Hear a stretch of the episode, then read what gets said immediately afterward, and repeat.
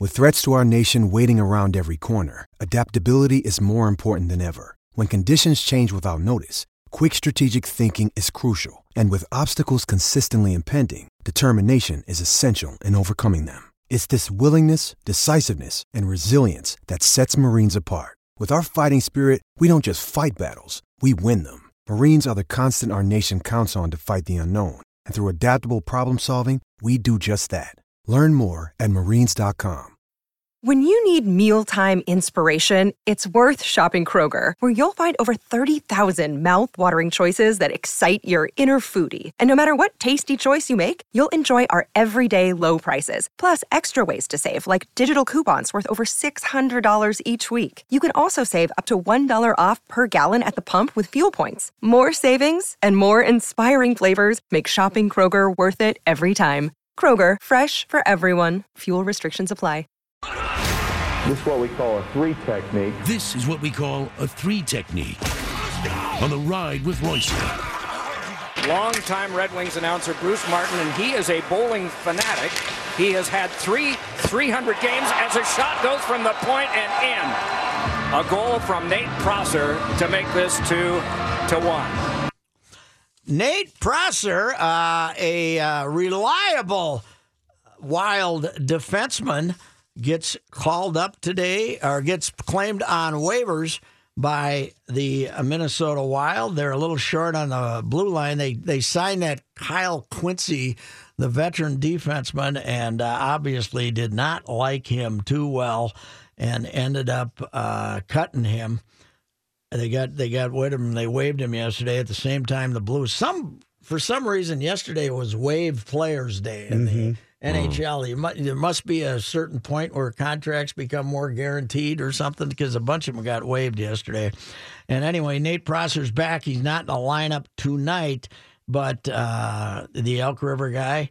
Holy cow! How old is he now? 31? 31 years Yeah. old already. Nate Prosser, but uh, he'll uh, be back in the lineup. Uh, the Wild let him go. The Blues signed him.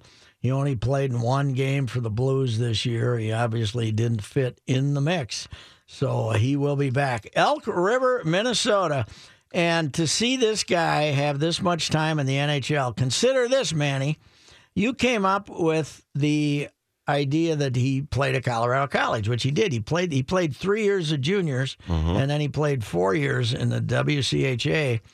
His first year at Colorado College, 21 games, no goals, three assists. Uh, so he wasn't. To see a kid like that make it to the NHL is uh, pretty amazing. So he It was Isaiah It Washington. wasn't exactly lighting it up, was he, uh, there? But by his senior year at Colorado College, he had 24 assists and uh, ended up uh, making it to the Wild for three games in 2009, two games in 2010 11. Uh, then uh, 2011 12, 51 games. 2012 13, they were sending him back and forth. He got sent back and forth quite a way, quite a while. But then finally, 2013 14, and he was with them for four years. And uh, he was always the guy they called on when they were mad at somebody else, right? and uh, now he's now he's back in that role again. So uh, congratulations to uh, Nate Prosser. All right, back to the no uh, studio question. Here we go, Mike. You got a question face to face? Go ahead. Jimbo, Yes, very, sir. very excited when you came on board with the program. Very excited when you became the head coach. Yes, sir. It's been kind of a tough season. And I remember watching a lot of your press conferences and how you would talk about how we need to be committed to the program and keep cheering for the team, about loyalty to the program. So I'm wondering, where's the loyalty to the program, Jimbo?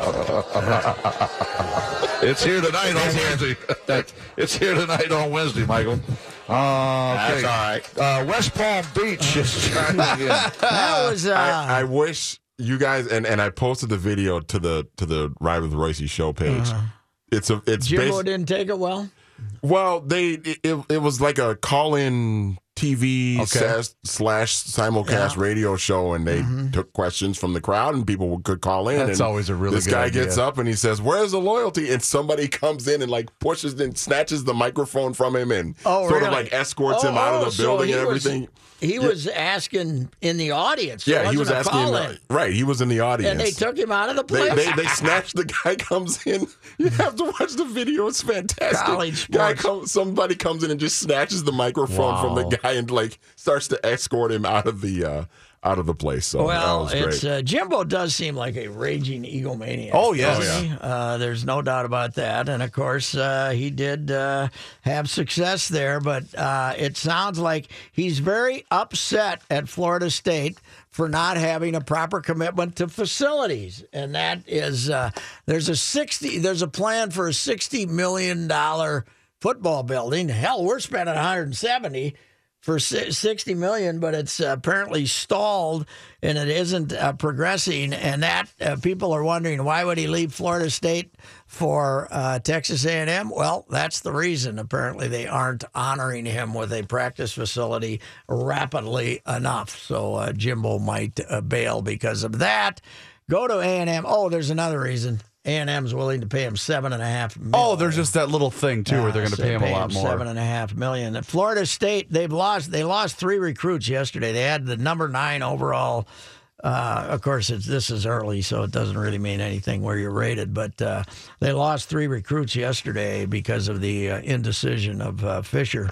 And uh, Manny just showed me the video of them Okay. ripping the microphone out of that guy's isn't it hand. amazing? Oh. Isn't it amazing? Well, what are you? You're asking for that to happen when yes. when you have when you have idiots that are gonna they're gonna call into or not even call in, but but ask questions on your show. Don't And be the guy stupid. isn't. The guy is not threatening in any way. no, right? yeah, he didn't swear. He didn't do anything wrong at all. But let's throw him out of here. Yeah. It's just love the hand coming in and snatching the microphone. Nothing will ever top the uh, Denny Green though. When uh, you're not going to come on to my radio show. Oh, and dictate to me.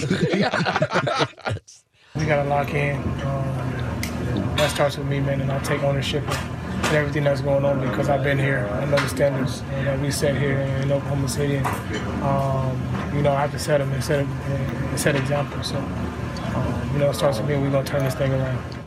Uh, the Magic had lost nine straight games. The Orlando. Remember when the year started, there was this thought, "Hey, Orlando, they are pretty good. Blown out the Spurs, blew out the a dynamic Cavs. young Yeah. team. They'd lost nine in a row." And then the Thunder came to town last night, Mm-hmm. and Orlando beat them 121 to 108. Uh, apparently, uh, the Thunder was, I mean, uh, Magic was kind of like the Timberwolves against.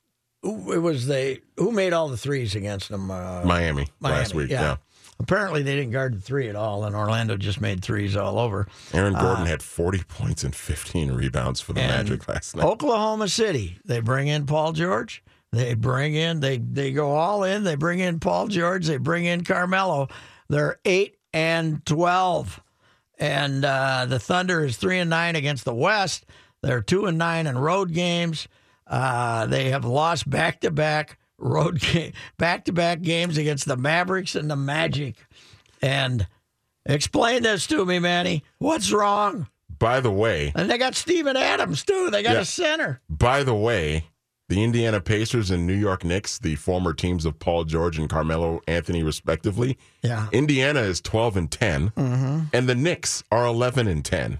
To me, he's to me he's the guy who's really the fish out of water, Paul George, because you know Carmelo's getting his shots, and he'll Yep. he'll always get his shots, and uh, Russell is doing what Russell does. All, but uh, Paul George is looking like, okay, how am I supposed to fit here? Yeah. And uh, but Play boy, defense. the- that's the- what that's the- what he's got to do. Let's go back and look at all those stories written about what great move this was by Oklahoma City to bring these two guys in, and they gave up draft choices and players, and but they were going to win. They were going to make a run, and they were going to get Paul George and Carmelo to stay there. But look out at the trade deadline if uh, if this continues. oh, they're gonna have to. Yeah. Well, and if you're the Wolves, you kind of want Oklahoma City to get like the eighth seed Yeah. so that you can get their pick because they that's how they got they got that pick from Utah because Utah had Oklahoma City's pick, but it's lottery protected. Oh, So if if you're the Wolves, you want the Thunder to make the playoffs, but you want them to be like the eighth seed and have have kind of a worse well, record and the have uh, a higher Wolves pick in the are there uh, tomorrow night, so uh, we'll uh, see if Oklahoma City continues to have no idea how to fit Westbrook, Anthony, and uh, Paul George together or not. We shall return with Kevin Seifert.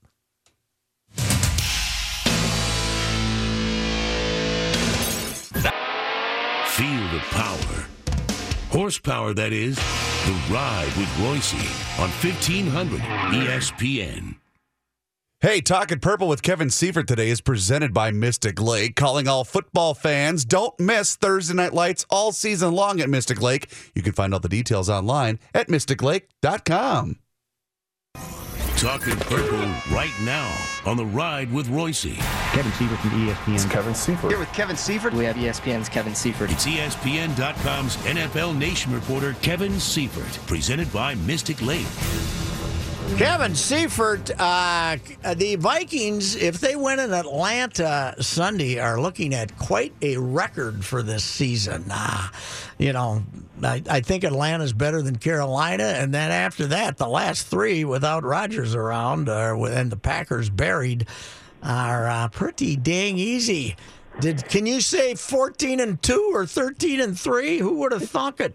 Definitely not. And the interesting part of that is that the Eagles, who are the only team ahead of them in the NFC, are getting ready to hit a pretty Yes. tough part of their schedule. So you, you look at the Eagles, and this week they're uh, at Seahawks, and then the following week they're at Rams, and then at Giants. So a three-game uh, road trip for them.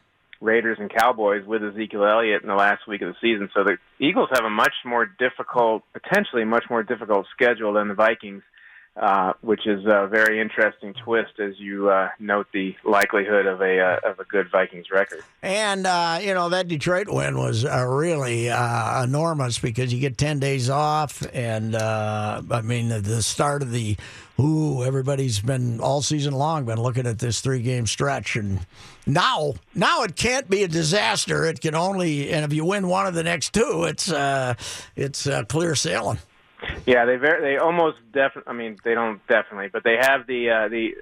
They're very much in the driver's seat in the division, which obviously is important for playoff seeding, and they're very much uh, in play for that number one seed, as we just noted. So that uh, and you know, if you not to not to get too far, although I noticed your newspaper got uh, already dipped its toes into the uh, first team ever to, to host its own Super Bowl. Oh yeah. Um, but uh, if you look at that and you say, well, you know, they home field advantage uh, throughout the playoffs, meaning all the way through the Super Bowl, would be uh, an awfully um, an awfully uh, advantageous situation. Well, if that happens, Jeff, Hostetler and uh, Earl Morrall better uh, get their. I think Earl Morrall is still with us. Uh, better get their uh, phones ready because they'll be getting Backup calls. quarterbacks to Yeah. take their team to the Super Bowl. Yeah. Yes, yeah, those will. Uh, those and will the interesting thing about the uh, the Jeff Hostetler one, if I remember correctly, the following year, uh, Dan Reeves, um, or maybe it was Ray Handley. Ray Handley was the Giants coach the following year after Parcells resigned, and he went to Hostetler and, and benched uh, and, and benched Phil Simms, and so that uh, is an interesting parallel for what would could potentially happen here. Not even if Case Keenum gets into the Super Bowl, but uh, pushes them along, uh, you know, relatively deep into the playoffs. Uh, would they have any type of decision in the offseason to make uh, in terms of Case Keenum or Teddy Bridgewater? So, how good are these boys? The Vikings? Yes. They, uh, I mean, you know, I, I've been saying all along that there aren't many teams in the NFL who can boast of an asset that's better than the Vikings' top asset, which is their defense. Um, you know, maybe Jacksonville, but their you know quarterback situation and their offense is is much further below uh, what the uh, what the Vikings have. Um, the Eagles' offense is awfully awfully special, um, but is it more special than what the Vikings' defense is doing? I don't know. So if you were just to make a list of who has the the most suffocating um, competitive asset of any team in the playoff race, I would say the Vikings defense has a has a pretty uh, you know good argument to say they should be at the top, and that's an awfully good place to be as you're in the playoff stretch to have something that's that's at the top of its game to that extent. Because if you look back at all the teams that quote unquote got hot, something on their team, whether it was their defense playing out of its mind or the quarterback playing out of its mind or a running back or somebody playing out of its mind was the reason that they ended up winning the Super Bowl. And right now the defense, um, you know, they've given up uh, some stuff over time, but for the most part, they are uh, they are healthy, uh, Yeah. which is important uh, and has been a problem here in the past. And hit, really hitting on all cylinders. There's not a weakness there, and so that if you ask, you know, how good are they? They're they they have the ability to, and they have an asset that can take them, um, can dominate everybody else's uh, at, top asset and take them all the way. That's that's how good they are. Um, we'll see if it gets to be that point. We've had lots of examples of um, of teams who appear to have all the the the, the box checked and all the answer all the questions answered uh, and didn't make it, but uh, they certainly have that potential as we as we look around, and it's all about context. Who was better than them? Who was Yes. who was abject better, uh, abjectly better than them? I don't know if they're maybe the Eagles, but but not by much. If so, What do you like best about Keenum? um, I like that he has responded well. Well, two things off the field. I like how he's responded to the Zimmer mind game, Yeah. um, which is. Yeah, I think initially it started that he really didn't want to keep playing Case Keenum, and he had always planned to get Teddy back in there. But now that he sees how how Case has responded to the to the uh, the game by game screwing around with him, uh, it's become sort of a clumsy Parcells type. Um, you know, i- i- i- if he's if that's the way he's going to respond when I refuse to show long term confidence in him, then I'm going to continue to refuse to show long term confidence in him.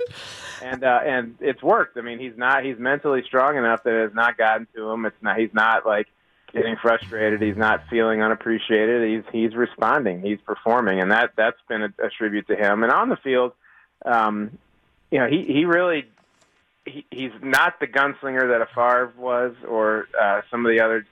We've seen Jeff George, some other relatively strong-armed um, uh, gunslingers who just go wild down the field. But he's got he's aggressive, and when we you compare him to some other quarterbacks, and you watch other the way other quarterbacks play, I mean he really does read high to low, and if he sees anything high, you know, which is deep, you know, he's going for it. I mean, I don't think Adam Thielen's having this kind of season without the mentality that Case Keenum has, which is to really pump it downfield. Kyle Rudolph, um, you know, we talked about a few years ago how with Teddy Bridgewater, how you just have to throw it to him. He's not going to be five yards away from the guy defending him. Yeah, That's right. not type of player. But and and he's uh, Case is more than willing and and and to take the, the the whatever to the extent the risk is to throw it to guys who are either deep downfield or covered uh, deep downfield and, and and trust that they'll make the play. And so that has been to me. Know a lot of people have talked about his mobility in the pocket and, and stepping away and still holding on the ball until guys get open, but just to see the aggressiveness with which he throws, I think that's been a big key to, to their having explosive offense. Those plays don't just happen themselves. The quarterback has to have the confidence and the aggressiveness to throw it, and we've definitely seen guys here and elsewhere who just don't do that. Yeah, that could come all. That could go all the way back to throwing it sixty times a game at Houston too. When he was Yeah, down there, yeah, he just he threw it everywhere. And if they intercepted it once in a while, what the hell, you know? Yeah, that was the mentality, and you know, and you even thinking back to when he played in Houston, he had a run where he was playing for uh, for the Texans. Um, yeah, he just like he he likes to throw deep. You know, he doesn't he doesn't want four yards. He wants twenty five, and that's uh, and that's sort of been uh, helped establish a, a much more aggressive mentality from this offense than we saw at any point in uh, previously in the Zimmer era. So uh, the other night I was clicking cha- uh, channels and somehow I ran across uh, the old NFL show that used to be on HBO and is now on uh, Showtime. Showtime. And Boomer and Phil Simms were on there. And usually uh, when Phil Simms is in a conversation, I run away from it. But uh, they they got into a conversation about Belichick because they had some tape. They get tape, I guess, from a couple of coaches every week uh, on the sidelines and some other people, and then they kind of emphasize that. And they had a little bit from Belichick. The But NFL Bo- film stuff. yeah, and then Boomer and uh, Phil Simms started talking about Belichick.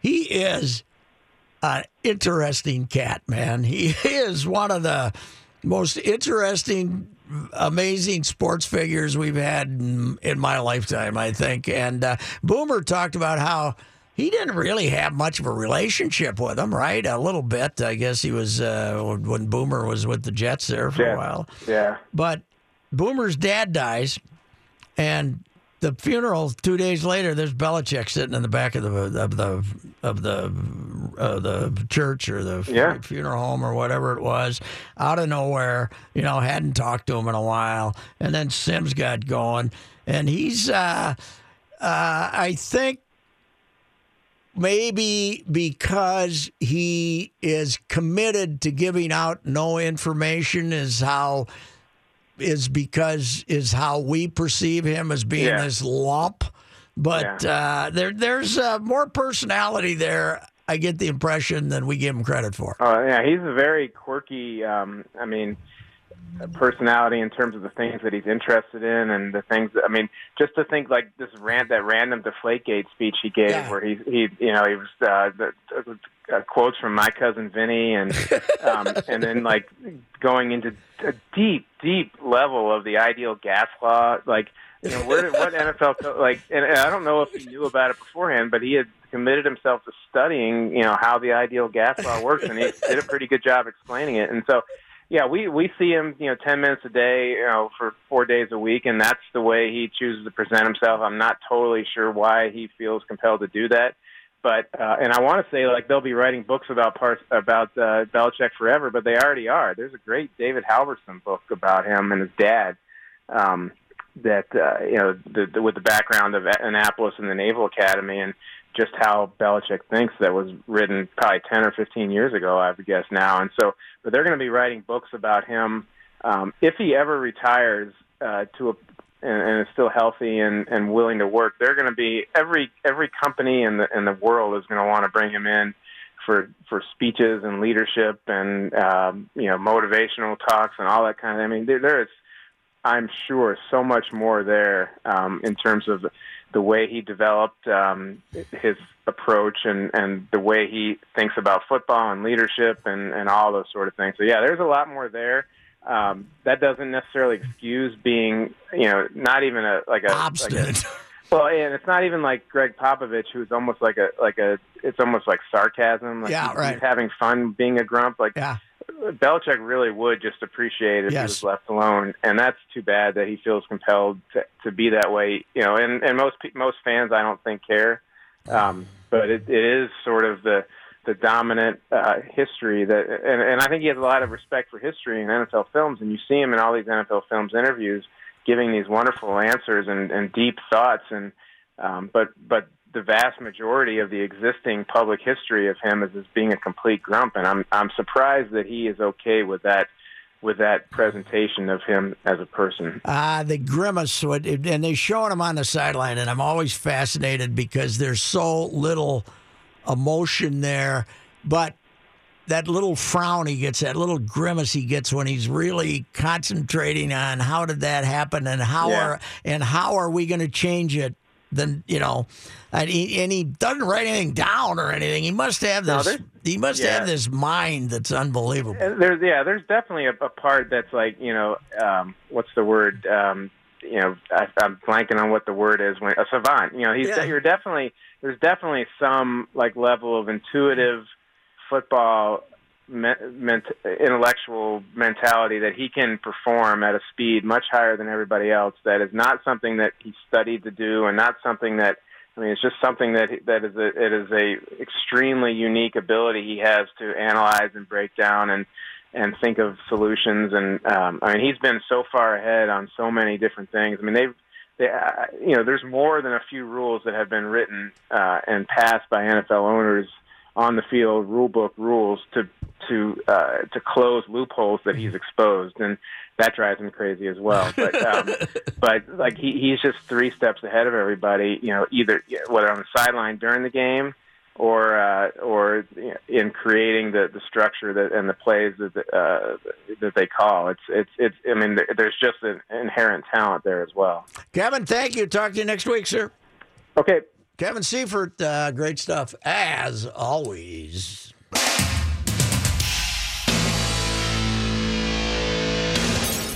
Taking the ride with Royce Guess what? What? We need gas.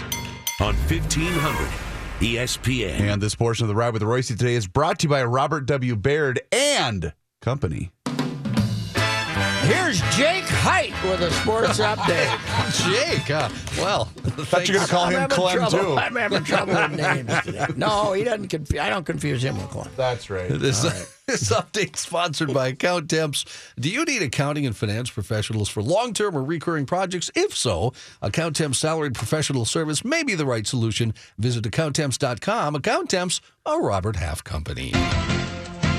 Uh, the Wild at home at the Xcel Energy Center this evening. They will be playing the Vegas Golden Knights. I'll be there, Johnny. My season debut. First Mr. time, Puck huh? is what we call you. Yes, that's right. Mr. Puck.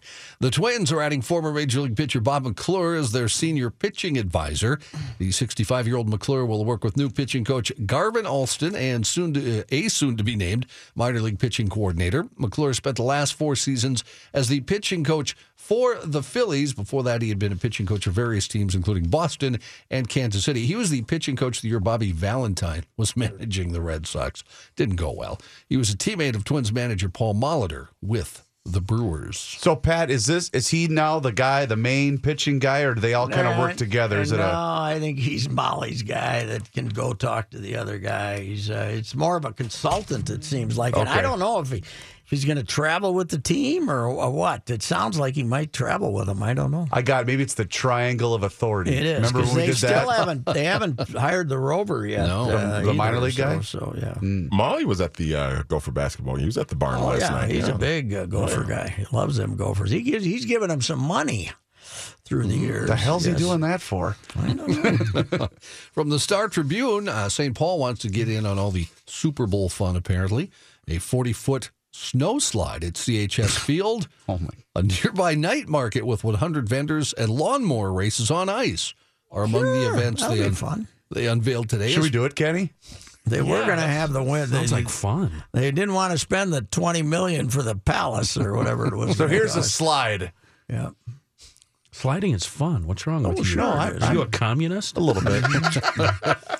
The uh, They some should have two slides, one for the kids and one for the drunks. yes, I like your thinking, Patrick. Hold my beer, Kenny. Watch this. going down one, going down that slide one more time. The Visit St. Paul Convention Bureau's events include activities familiar to devotees of the annual St. Paul Winter Carnival. Uh, those include the King Boreas Grand Day Parade, ice sculptures, the popular Red Bull Crashed Ice listed as part of the action, and some newer activities center around CHS Field in Lowertown, the uh, home, of course, of the St. Paul Saints. Uh, that feel that that ballpark is iconic, and what is interesting is the soccer stadium is already iconic. It too. is. And, Wow, that's incredible. We haven't even put up a pillar yet. I Right. don't think. That's even been completed. But it's iconic. Yep. Without being built, which is something. Yes, uh, that that offends me. Min- Minnesota Vikings quarterback Case Keenum. One of the few things that offends me. I know. There's very few things that really get to me. Not you. many things at all. He's the NFC Player of the Month for November. Uh, he completed 71.1% of his passes and seven TDs over three games. Even if Aaron Rodgers was playing, we got a better quarterback. That's right. We got the player of the month. God, Mackey had a great line. He said that the Packers have Case Keenum envy. yes, they do. It was pretty funny. Yeah, they had a call in from a guy saying, "Well, he's, he may not, Hundley might not be Case Keenum, but But he, he gave May it his not all. be Case He gave it his all. yes, Wow. Oklahoma State quarterback Mason Rudolph beat out Oklahoma's Baker Mayfield today to win the Johnny Unitas Golden Arm Award. That's given every year to the nation's top senior quarterback. what happens when you grab your crotch at the opening tip-off? Is that really what cost him Uh, this award? probably. Wow. Rudolph finished the regular season as the leading passer in the FBS, and Patrick's probably right because the award takes into account success on the field and notes that the winners are, quote, judged on their character, citizenship, scholastic achievement, and leadership qualities. All those good. I'm sure Baker will probably prefer a national championship anyway. Is the Rudolph kid, is he a prospect? Yeah, I think yeah. so. Is he? Yeah. Yeah. Other finalists were uh, Mayfield, Ohio State's J.T. Barrett, North Carolina State's Ryan Finley, and Penn State's Trace. No McSorley. Connor Rhoda? I can't believe it. No All Connor right, uh, John, thank you. You bet.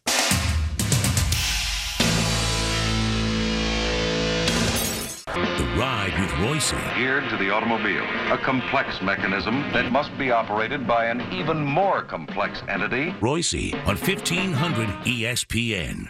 Welcome back, everybody. Tom Crean is with us, uh, analyst uh, for college basketball for ESPN. Now, Williams Arena was hopping last night, sir. What did you think of that old barn when you came up here with Indiana? Uh, it was always one of the toughest places to play. I mean, without question, and and not just because of the way it's set up, but but uh, because that takes players time to get used to. Obviously, with the raised floor, and even as a coach, I mean, you're not you're used to. To me, I was used to having my staff being very interactive and being up with me, and and it, so it takes time to get to, to to used to that. But that environment in Minnesota is one of the best in the country. It has been since the first time I ever coached in there was against Dan Monson when I was in at Marquette, and right on down to playing against Richard and all the other years in between. It is an incredible environment, and I hope they never change it. And last night, uh, everybody was uh, comparing that to uh, when you brought your team in here and uh, Tubby uh, beat you that one time, and that was about the last jam-packed, hang to the rafters sellout they had too. But uh, they're pumped up for this club, and when you look at the Big Ten right now, you got Michigan State and Purdue and the Gophers the way it looks, sir. Well, I think it, what you have, and again, that was a that was a. I don't know if people maybe they realized it last night. Miami is really really Whoa, good. man, they really had some good. athletes. They have got a tremendous backcourt. Their front court is coming together. You know, and they're not. They don't even have the the great freshman Lonnie Walker back where he's going to be because he's coming off the injury. But Bruce Brown, I think, is going to play in the NBA. You know, 12, 13 years. I mean, he's just such a good lead guard, and he's so quick. And and that was a big win. But Minnesota has got a fantastic team. I mean, there is there's no doubt about that. I people are impressed with Jordan Murphy. I've been impressed with Jordan Murphy since his first month at Minnesota. And and I mean, there's a guy that you had to game plan for, and he's having a fantastic year. But there's a guy that you had to game plan for uh, from the beginning because of his ability to play on the baseline, because of his quickness to rebound. He could drive the ball. He was a deceptive athlete, and when he gets the the outside shooting at an even higher level, uh, it's going to be even better. Somebody asked me the other day, you know, said, "Well, where are you going to play Jordan Murphy?" And it's the old line: you're going to play him on the floor. I mean, it's not about his position; it's about the fact that he's such a matchup problem for people. But I think because of Nate Mason, because of what Reggie Lynch has brought to that team, because of McBrayer's improved shooting, Amir Coffey is shooting the ball at a really high level. Uh, Isaiah Washington's got to take better shots, and and and right now they're not going to make a living with him shooting the ball the way he is from three. But I mean, he's got to move the ball because he's got one of those great first steps that he can create a lot of things for other people. But what Richard did in in handling the distractions, handling the tough losses, coming back last year, and and having that team win those games because you remember back when we won the Big Ten two years ago, we had two really close games with Minnesota, and and um, and and he lost those games, and last year he was winning those games. And I think the key for him now is that those kids continue to stay as hungry because they're they have the ability to get to another plateau in college basketball. Uh, Michigan State uh, and uh, uh, Michigan State and Purdue. I think uh, those are no. Uh, Nebraska won one too, but the Big Ten got wiped out in the ACC challenge this year. At, uh, do you are, do you think the depth is a little thin here in the Big Ten, or what do you think? Well, I think it's a couple things. I think if, if, if you're going to look at one that could be surprising, maybe it's because of the Minnesota game last night. But again, they've played so many tough games already in their season, and and uh, they didn't have as good a night as they would normally have. But I wouldn't worry about that if I'm Minnesota moving forward. And I think the rest of it is there's just a lot of the, the ACC has got an older league right now. One here's a great example: Clemson at Ohio State. Ohio State's got a new coach, but they still have a lot of good returning players. They're building a new program in the sense of, of the way Chris wants to play. Well, here's Clemson a year ago that didn't make the tournament, goes to the NIT, goes like 4 and 11, 4 and 12 in close games that were decided by six points or less. And all of a sudden this year they're winning those games. Then they go to Ohio State last night and win a road game. See, those teams have been through so many different things, and maybe and now the Big Ten is going through those. You know, those type of teams the Big Ten had some really big losses in the sense of graduation and the sense of guys going pro. And it's not always as easy in the Big Ten. I live this. It's not as easy to replace the one and done and the and the two and out guys. It's not that easy. And and uh, the ACC, it's, it it happens a little bit there more. But but right now, I think the Big Ten will be fine as it goes on, and I think it's great that they open up conference play this weekend. Tom, you're out of the league now, but uh, when you were there, what did you think of a 14 team league where Minnesota is as likely to play Rutgers twice as Wisconsin? Uh, do you think do you think divisions would have worked in uh, Big Ten basketball? Because it bothers me that uh, uh, the Gophers aren't playing Iowa twice and Wisconsin twice uh, a lot of years. Well, I don't personally, personally, Tom Crean. I don't like the divisions in football. Right? I don't like. I get the divisions, but I don't. I never liked the way that they were structured. And, no, and no, not if I was the Indiana football coach. I wouldn't like it either. I'll tell you yeah, that. Yeah, but I didn't even. I didn't even look at it from that perspective. It just. I think it's. It's so unique on that other side where my brother-in-law's at with Ohio State, and you know all that. So, Yeah. to me, I don't like divisions um, unless they're really thought out. I also don't like the fact that somebody can finish 14th as a coach. I think if the divisions were really thought out, it'd be one thing. But I, I, I've always been for the protected rivalries. I've always been for that. But at the same time, when you really look at it on the other side of the street, Rutgers has got to be able to build their program too. They've got to be able to have. They've got to know they're getting high level opponents that are that are perennially you know strong Big Ten teams in their arena too. So I don't know if there's any great answer. Uh, personally, I don't like the 20 game schedule that's coming unless every power conference team is got the 20 games. I was never for I was never for 18 unless everybody else was doing it because I do think the eye test, you know, at the end of the day with the NCAA tournament can come can get in, and I do think wins matter, and but that's for another day. But uh, I, I would you you you definitely want to see Minnesota, Wisconsin, Minnesota, Iowa, you know, whatever those are, Michigan, Michigan State, Indiana, Purdue. You want those, and and you hope that moving down the road you never lose those. Hey Tom, uh, you were at Marquette, of course. Uh, nice run there. I thought uh, this is just my opinion, but I think putting together that ten-team league, the Big East did, basketball centric. That's one of the great moves in college basketball in the last uh, decade with all the chaos that's taken place. Put together a basketball league like that, and uh, you, it's pretty dang good. I agree. I totally agree. I, I think that the Big East is uh, it's got teams right now that the people in the East, when they get a chance to see Xavier, when they get a chance to see Creighton, when they get a chance to see Marquette, Marquette's always had a flavor in the in the Big East. It was I think New York was always the third largest uh, place for Marquette students outside of uh, Central Wisconsin and Chicago. So when they when they see that, they see just how good that league is. I mean, Xavier, Creighton, those teams are high high level teams to go with what already what already is in that league. Uh, Tom, you were a bit excitable on the sidelines as a coach. I don't think you'd be offended for me to say that. And uh, do you do you miss the pain in the gut for this year where you're not coaching? Do you miss the anxiety that went with uh, coaching a basketball team or the preparation? What do you miss the most? You know what? Probably the competition. But Mhm. even the other night, the other night was my first game, Northwestern at Georgia Tech, and it was a buzzer beater.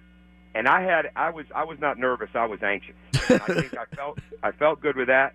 But like I could feel the intensity. I could feel the intensity of the game, even sitting there with a headset on. And I love that, you know. So, but I think I miss, uh, I miss being on the court on a daily basis, and I had a chance to do more of that with different players you know, my former players and things like that that I that are in the NBA now, and in the summertime. So I miss that part. But uh, my I haven't missed the stomach ache yet. I'm sure I will at some point. But I do miss the competition.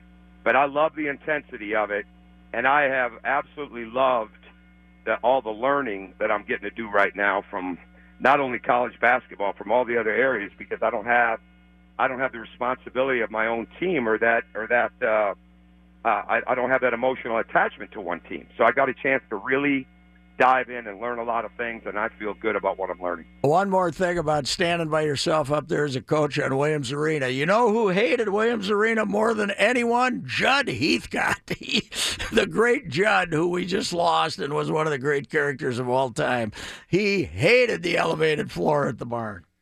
I know, but I was a part of one of the great wins I've ever been a part of when I was a graduate assistant in 1989-90, and we won in there. They had Willie Burton, Kevin. Oh, yeah. The the whole group, and we won a game in there on a Saturday after beating Michigan on a Thursday. And I'll never forget. I'll never forget. They came out with an, a, a late game play, and Tom Izzo was scouting the game. He was the associate head coach at that point, and he called the play in the huddle that they were going to run. It was going to be a step back for Willie Burton off of a screen, and he called it. We defended it perfectly. We won the game. That was one of the. It, it wasn't great for the Minnesota fans, but it was great for that Michigan State bench that night. I'll, I'll never forget that game. How was working with Jud? Uh, I I grew to to learn how valuable that was. Probably constantly after I was there. I was only with him one year. I looked up to him such a great deal when I was young, growing up there.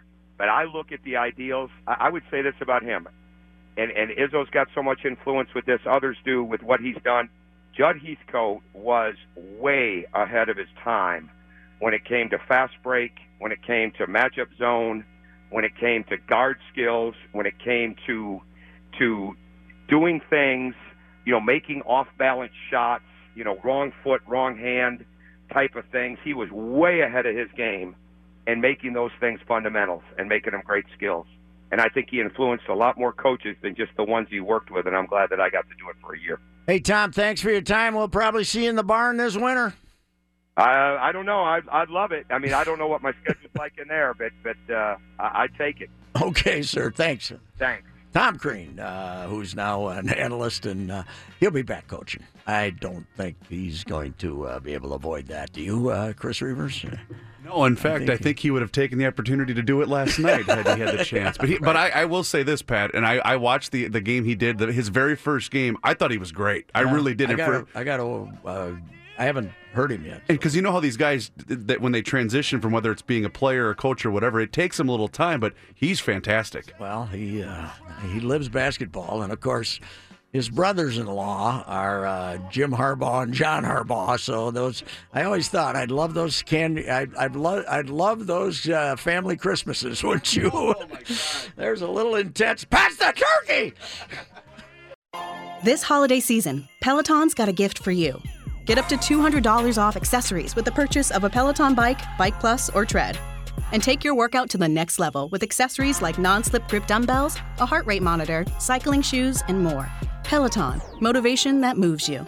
This limited time offer ends December 25th. Visit onepeloton.com to learn more. All access membership separate. Offer ends December 25th. Cannot be combined with other offers. See additional terms at onepeloton.com. At the Home Depot, we have the tools for you to give the gift of a smarter home with savings on top brands, like the Google Hub, a command center for your smart devices that raises the IQ of your entire home, or the Nest Learning Thermostat that helps you conserve energy and save on your bill. And if you don't know what to get, gift cards are a smart gift no matter what they get. So this year, gift smarter with savings on tools to make your holiday magic. The Home Depot, how doers get more done.